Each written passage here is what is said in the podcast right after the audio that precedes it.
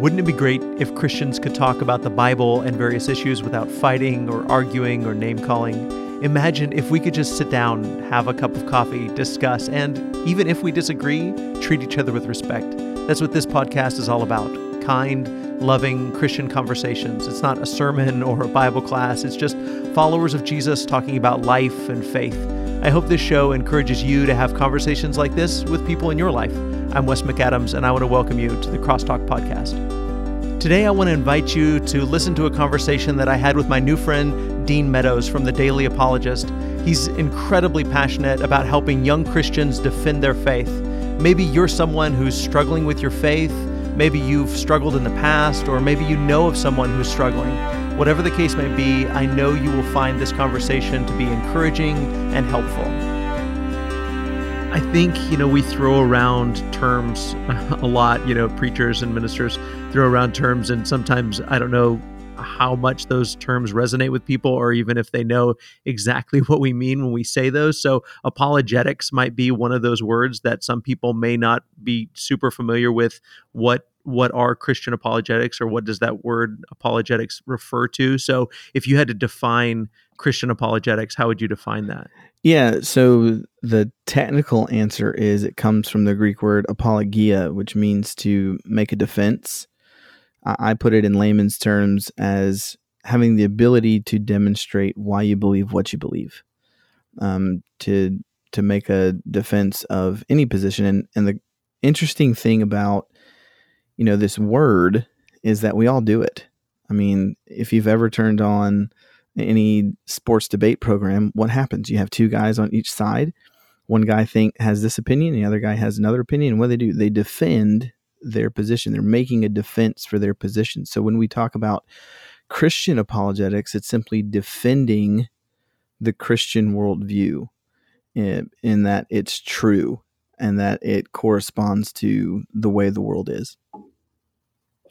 You know, and when I hear that, and and I I'm afraid you know when people hear that I think there's two maybe two opposite extremes. Like one extreme would be like no apologetic whatsoever that just says well I believe what I believe because that's what I believe or I believe what I believe because that's what my parents told me and I've never really questioned it you know so that might be like one extreme. And then I think the other extreme would be you know maybe when we say debate um, I think that people get this picture maybe of red faced, you know, just angry and you know that kind of debate. And so, uh, but I don't think that either one of those, you know, I mean, obviously we we wouldn't be in the camp of you know no apologetics. We're talking about debating or making a defense for what we believe, but at the same time, and I think you would agree with this that you don't you don't have to be angry and you don't have to be upset and it doesn't have to be a fight in order to in order to express what we believe is true and why we believe those things are true. In fact if it does get to the point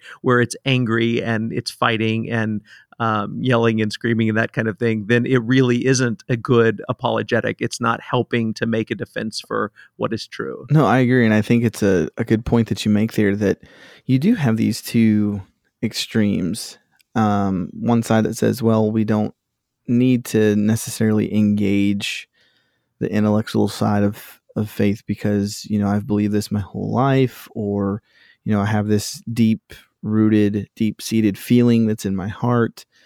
And, you know, there's nothing that somebody could present that would, you know, move me off of Christianity. That certainly is one extreme. And then the other extreme, like you said, is this kind of, you know, rage face, you know, yelling and pointing and this, that, and the other. And, I, and the, the kind of mantra that, that we have uh, at the Daily Apologist and that I've, you know, taken up just out of uh, personal experience and learning the hard way is really a, a Acts 17 approach where Paul's um, in Athens and he surveys the landscape he sees that there are these idols. You know, he gets called really bad names. He gets called a babbler. He's the one that's accused of worshiping foreign divinities, and they take him over the Areopagus. And and Paul lays out the case for um, for the existence of God and for the resurrection of of Jesus, and he doesn't do it um, by necessarily giving them both barrels. He meets those people where they are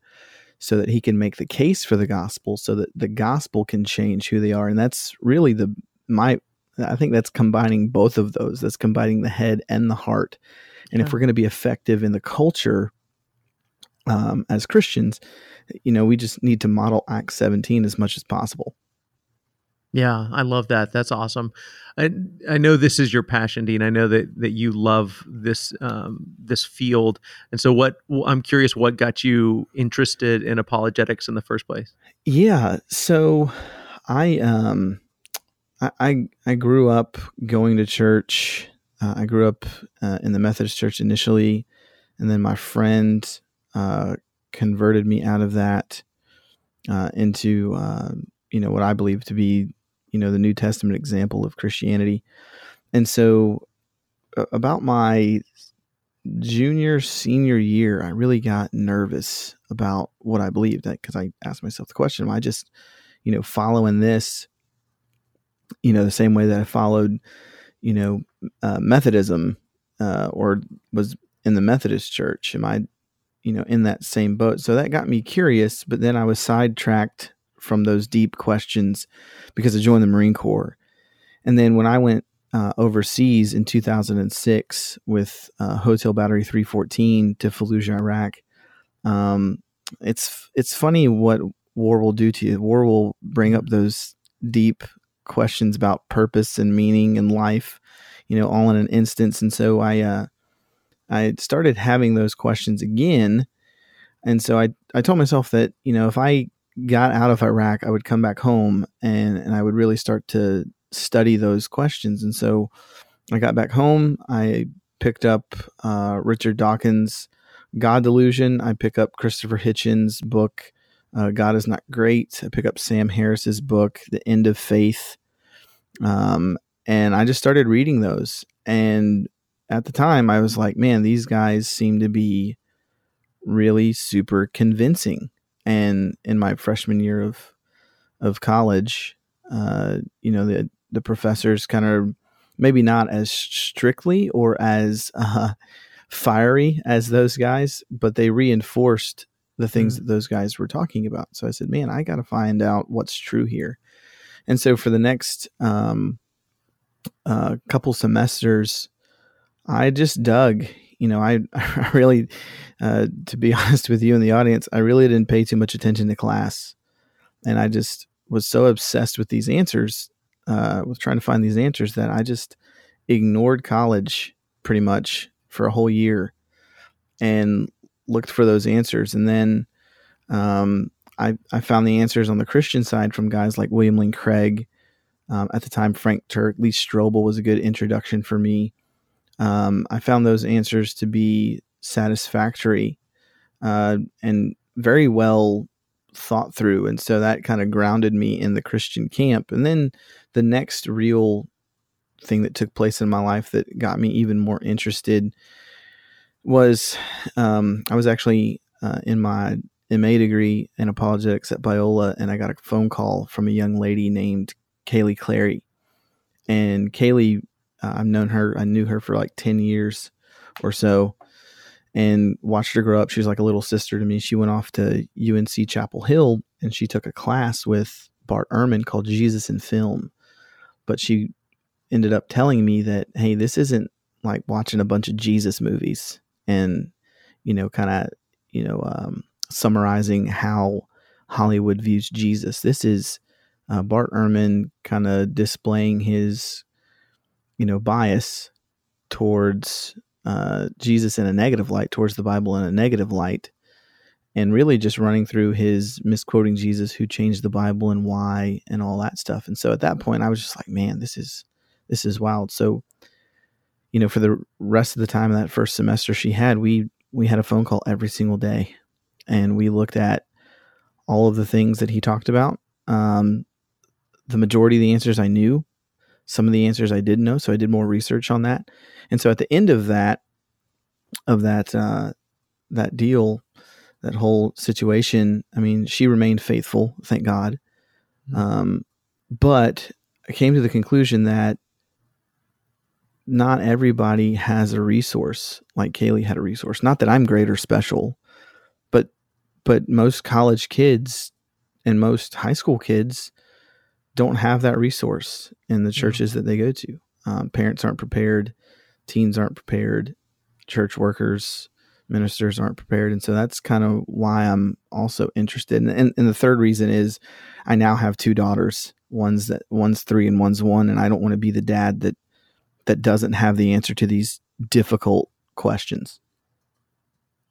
Wow. I mean, and I'm so thankful for your journey because I, I think that the those in this field that are the most effective at helping others to navigate those challenging times in our life where our faith is is challenged um, are those that have been through it themselves. So you went through that, and I know that's a that's an incredibly scary time uh, in a person's life when you're trying to figure out what's what's true. Am I banking on something that's that's false? You know, and when you read you know those agnostic and atheist type uh, materials uh, it can be scary and i'm so thankful that you navigated your way through that and that the lord helped you come through that. But now on this side the strength that you have to help and share with others um, is incredibly uh, obviously was incredibly helpful for kaylee but uh, but for all of us. So um, i'm so glad what god has done and is continuing to do in your life brother.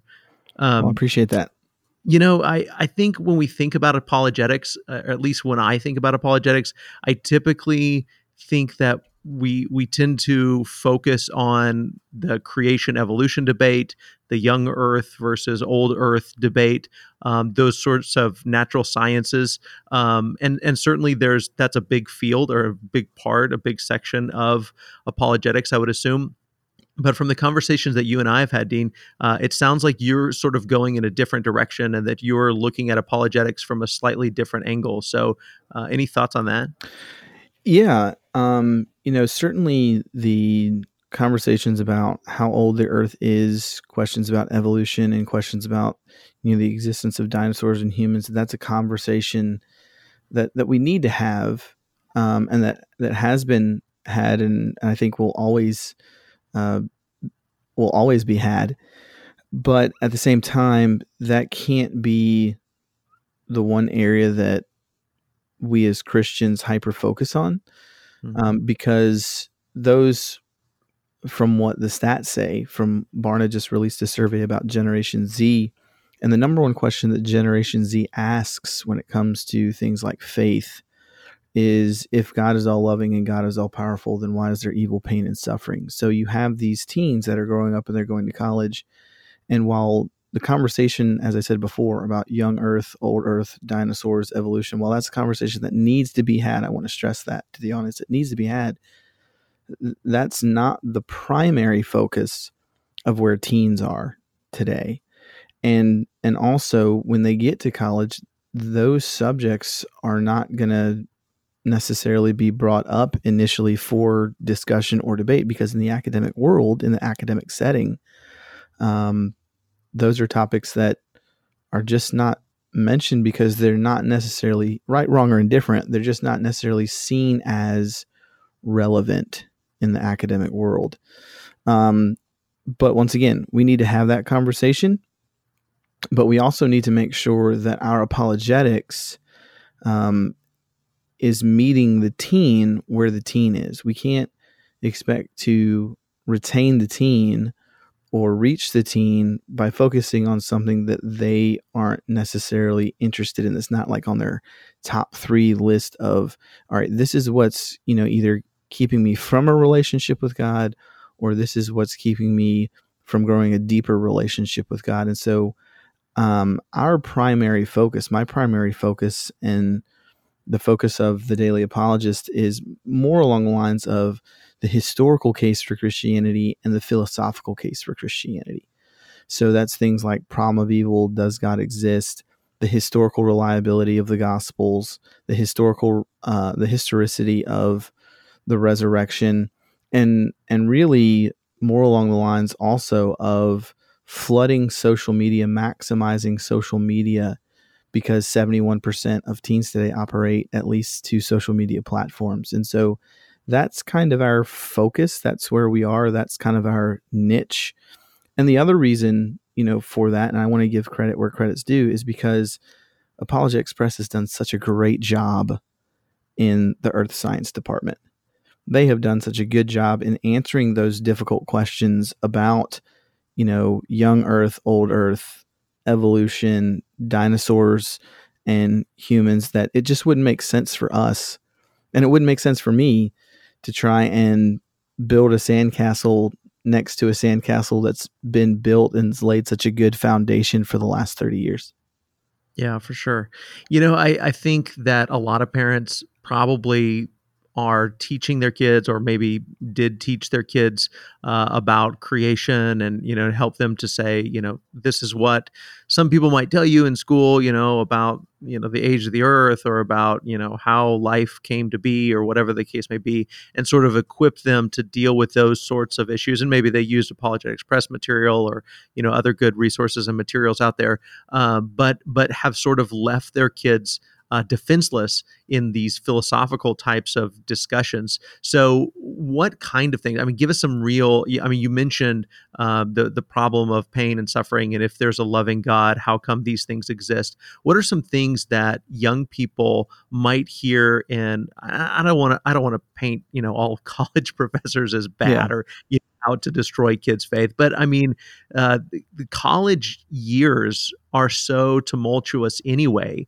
uh, because you're trying to figure out even if there wasn't this struggle with faith and these kind of things you're trying to figure out who you are as an individual. You know what do you want to do with the rest of your life? So there's all kinds of formative questions that are going on and and things that you're struggling with at that particular point in your life.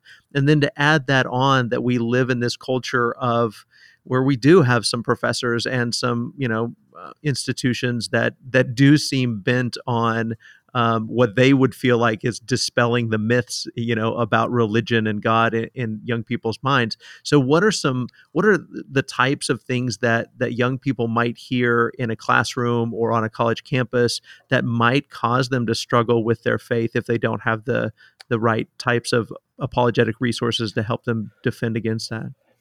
Yeah, man, what a what a great uh great question. We could probably do 3 episodes just on that question alone. I'm sure. Yeah. Um so one of the primary things that they are going to hear specifically with regards to the Bible is that um the gospels are not reliable history. That's probably the num- the number one thing they'll hear uh, on a college campus is the attack on on the Bible that um, that they were just written. One of the things we hear all the time is that well, they were just written, you know, too long after the life of Jesus, and that that myth and legend could have could have crept in.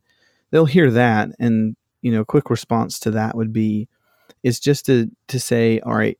And one of the things that we want to do is we once again we want to meet people where they are. So if the person on the other end who's saying that is saying something to that effect, the response would be, okay, well, I'm not appealing to divine inspiration, even though I think it is.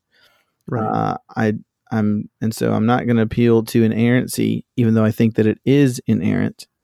So let's just look at these as as works of antiquity uh, that are seeking to display history. What are the markers uh, of that? Luke says, "Hey, I've carefully plotted this out uh, so that Theophilus, so that you know Theophilus might be certain as to what he was taught.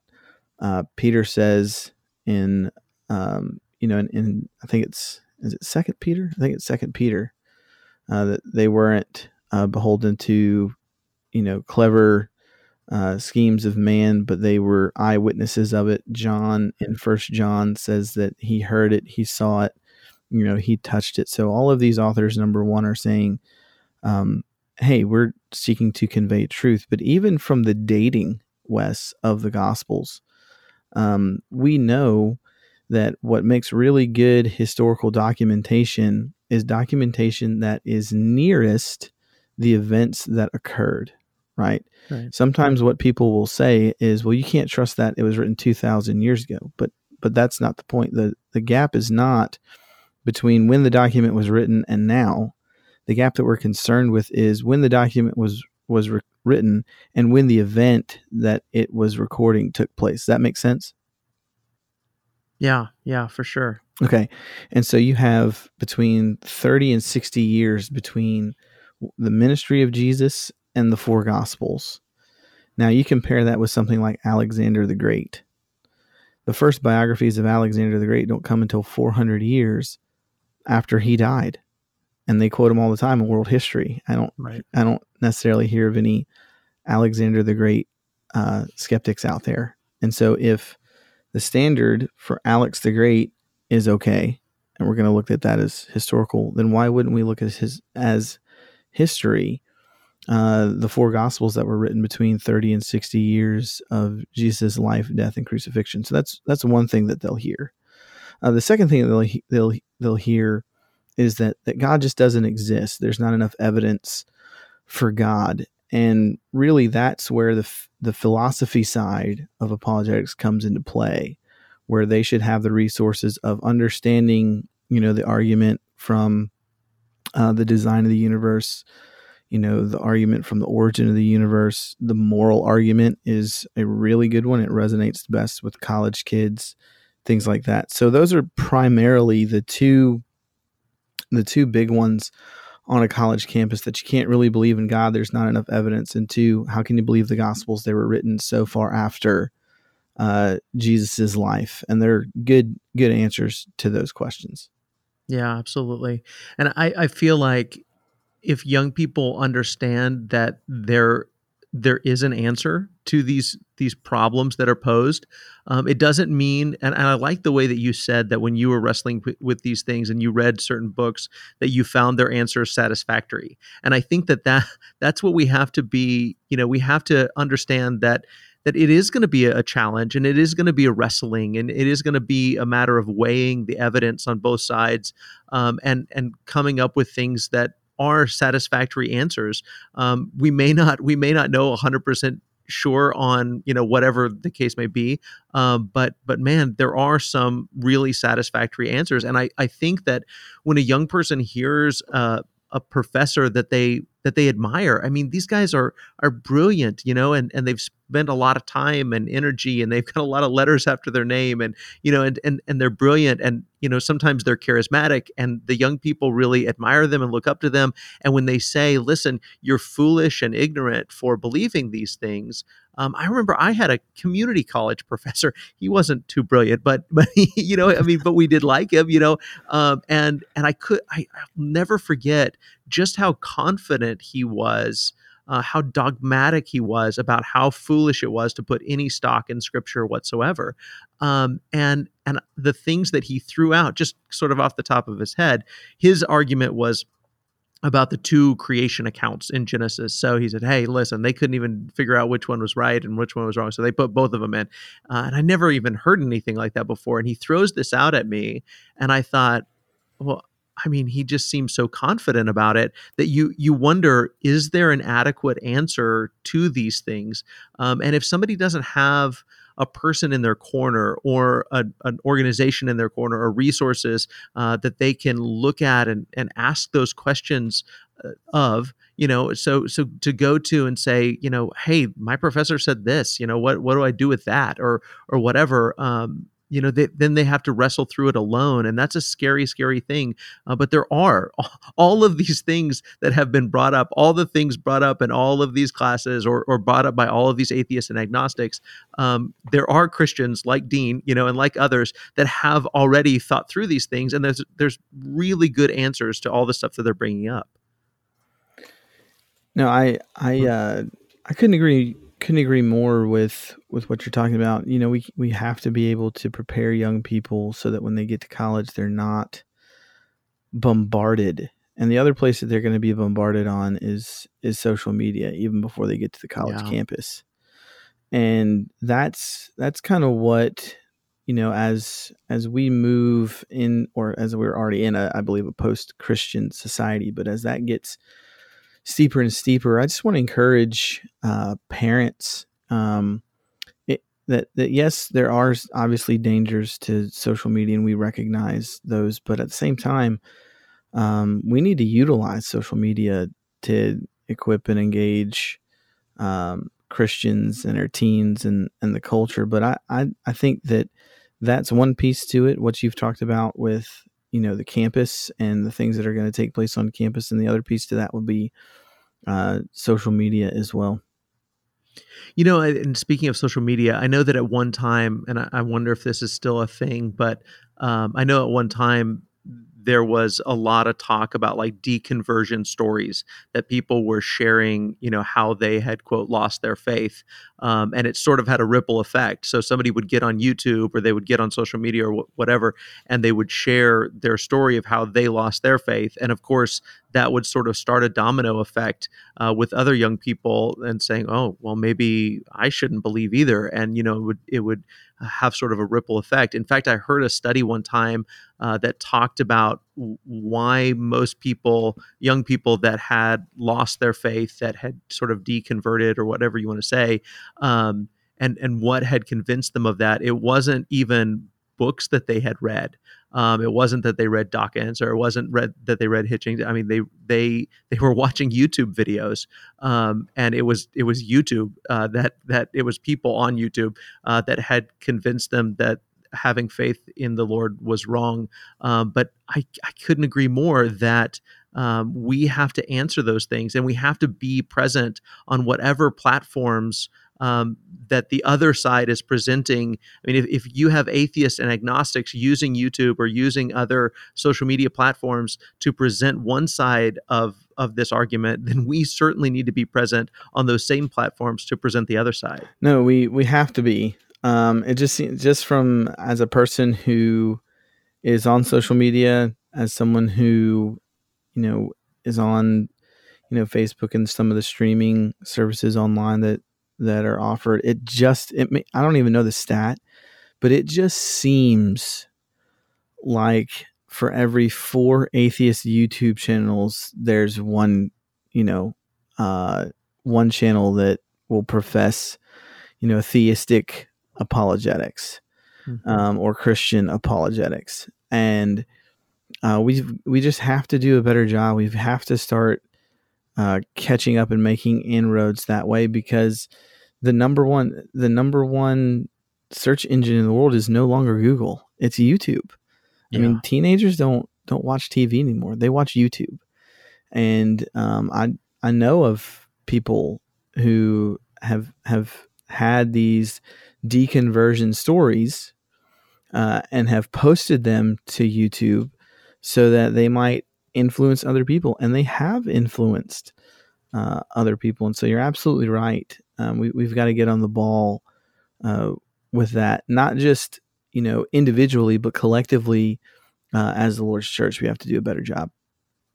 And I think that's a great place to segue to talk about the Daily Apologist because that's you've mentioned it a couple times, but tell us what the Daily Apologist is and what you guys are doing and, and what you hope to do in the future. Gotcha. So we're a group of uh, nine guys uh, who, over the course of the last uh, six to eight months, have decided that we're going to go ahead and we're going to meet young people on the platforms that they use so that they might know the gospel. And basically, what we do is we utilize Instagram, Facebook, Twitter, um, and we're soon going to be utilizing YouTube. We have some stuff up on YouTube already so that we can start to infiltrate and maximize social media to deliver uh, Christian apologetic content uh, to kind of st- start the the course of stemming the tide within the church of the amount of young people that we are losing. We're losing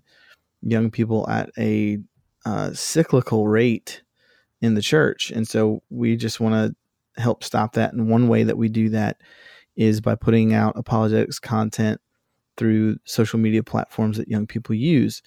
But the other thing that we are are doing and that we're in the process of developing and starting going to start to deliver hopefully next year is a online self-paced training um, website so that you have all types of different topics and you have videos with those topics and workbooks downloadable workbooks with those topics. And if you're going to teach the class we're going to provide you know the powerpoint for that as well so that if wes and i'll just use you as the guinea pig how's that sound?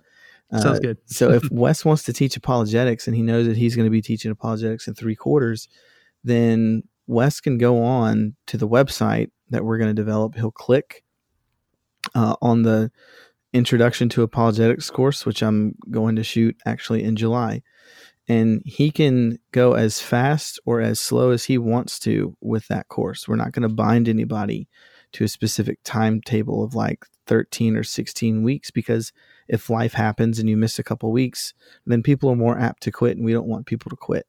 And so he finishes that. He does the workbook. He has the videos in his account. He has access to that for as long as he wants. And then he's got the the notes for the class and he's also got the slides for the class that he can teach the class so that he can continue doing his ministerial work without having to do as like I like uh, you've probably heard before. He doesn't have to sit down and do the Saturday night special for the Sunday morning class. uh, and that's the way that we want to train church workers. That's the way that we want to train parents to reach their teens.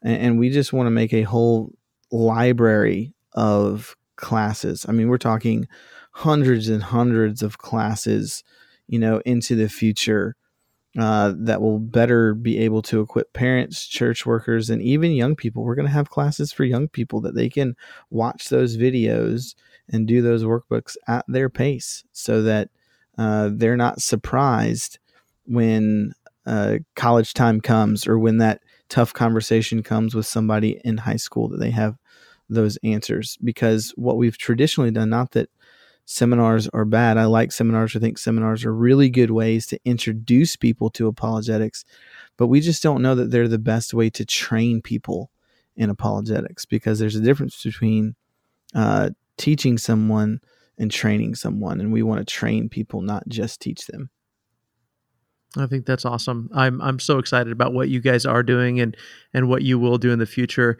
And I, I want to end with maybe just, and I know I'm throwing this at you, you know, but I want to end with something maybe practical. Um, so if somebody has, let's say somebody has a teenager, um, and, and maybe they don't even know, you know, sort of how equipped and how prepared uh, their young person is uh, to deal with some of this, or maybe where they are um, in in this uh, in this whole conversation. Um, you know, I, I think that that sometimes we don't have the conversations that we need to have and you know ask our young people where they are on these kind of things. Do you have any sort of ideas or suggestions on on how somebody can start that conversation with their young person uh, to just kind of figure out if they've if they've heard these arguments or if they're if they're struggling with them or even maybe they haven't heard the arguments but but they uh, they need to be equipped for when they do hear those arguments. So, any ideas or suggestions on what parents might um, might do to start these conversations with young kids, or, or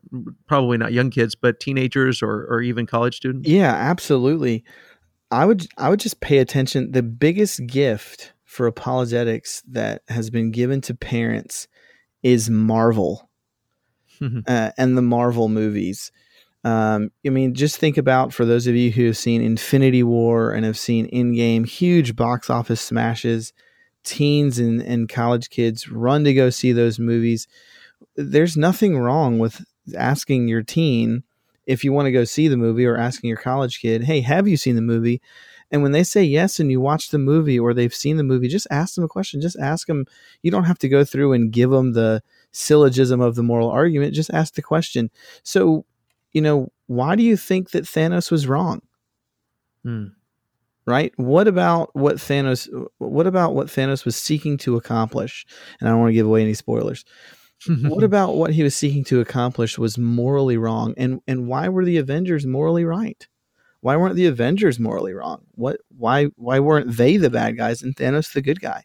I think those are good questions uh, that you can work the moral argument into without your teen or college kid saying, "Oh goodness, here goes mom and dad with the syllogism again." Right? But you're talking yeah. about something that's relevant to them that has a moral arc uh, and a and a story behind it that they're already engaged in, and th- that's a really good conversation to have because the way in which they're going to answer that question will give you an insight to whether or not they've really thought about the moral implications um, of not just Thanos, but of the way that the world works. Um, and will give you an implication about, you know, do th- do they think that morality is this subjective, relative thing or is it this objective independent of people whether we like it or not believe it or not or know it or not type of thing and from there you can probably guess the route that your young teen that your teen or your college kid is with regards to their views on morality. So i think that's just one example. Uh, another thing would be uh, it's okay to stop a show and pause a show and simply just be ask a question okay well, well what do you think um, about what's going on here so far? What, what's what's your opinion of this character? What's your opinion of that character? And what's your opinion of this scenario and this scene that has played out or what do you think's about to play out right? Those are good conversations to have because once again it gives you an insight to where that person is. No there's no better time to have a conversation about the existence of god while watching a show with your kids in which the main character is questioning the existence of god. Yeah. Uh, that's good that's, brother. That that's very rich. Yeah and that way we can be on the forefront of what's going on and not we can be proactive rather than reactive. And and real quick i know we're getting close to to time here but the the most heartbreaking thing that I experience as both a minister and as an apologist is after we go and we do a seminar or after we go and we just simply talk to people they say man i need something really quick that's going to turn my kid around because they came back from college and they're an atheist now. And i have to look into a parent's eyes and I have to tell them listen it took them their their adolescent years and their college years to get to this point, it's going to take more than just one book to turn them away from where they are. And so that's because the parent is seeking now to be reactive rather than being proactive. Thank you so much for listening. If you enjoyed this podcast, I want to share with you two ways that you can help support what we're trying to do. The first is by rating and reviewing the podcast on iTunes or wherever you find your podcast to help others discover the show. The second way you can help is by checking out Logos Bible software. Logos has partnered with us to give our listeners a great discount. So go to radicallychristian.com slash logos, L-O-G-O-S. I think you'll love the software and you'll get a great discount by using that link. As always, I love you, God loves you, and I hope you have a wonderful day.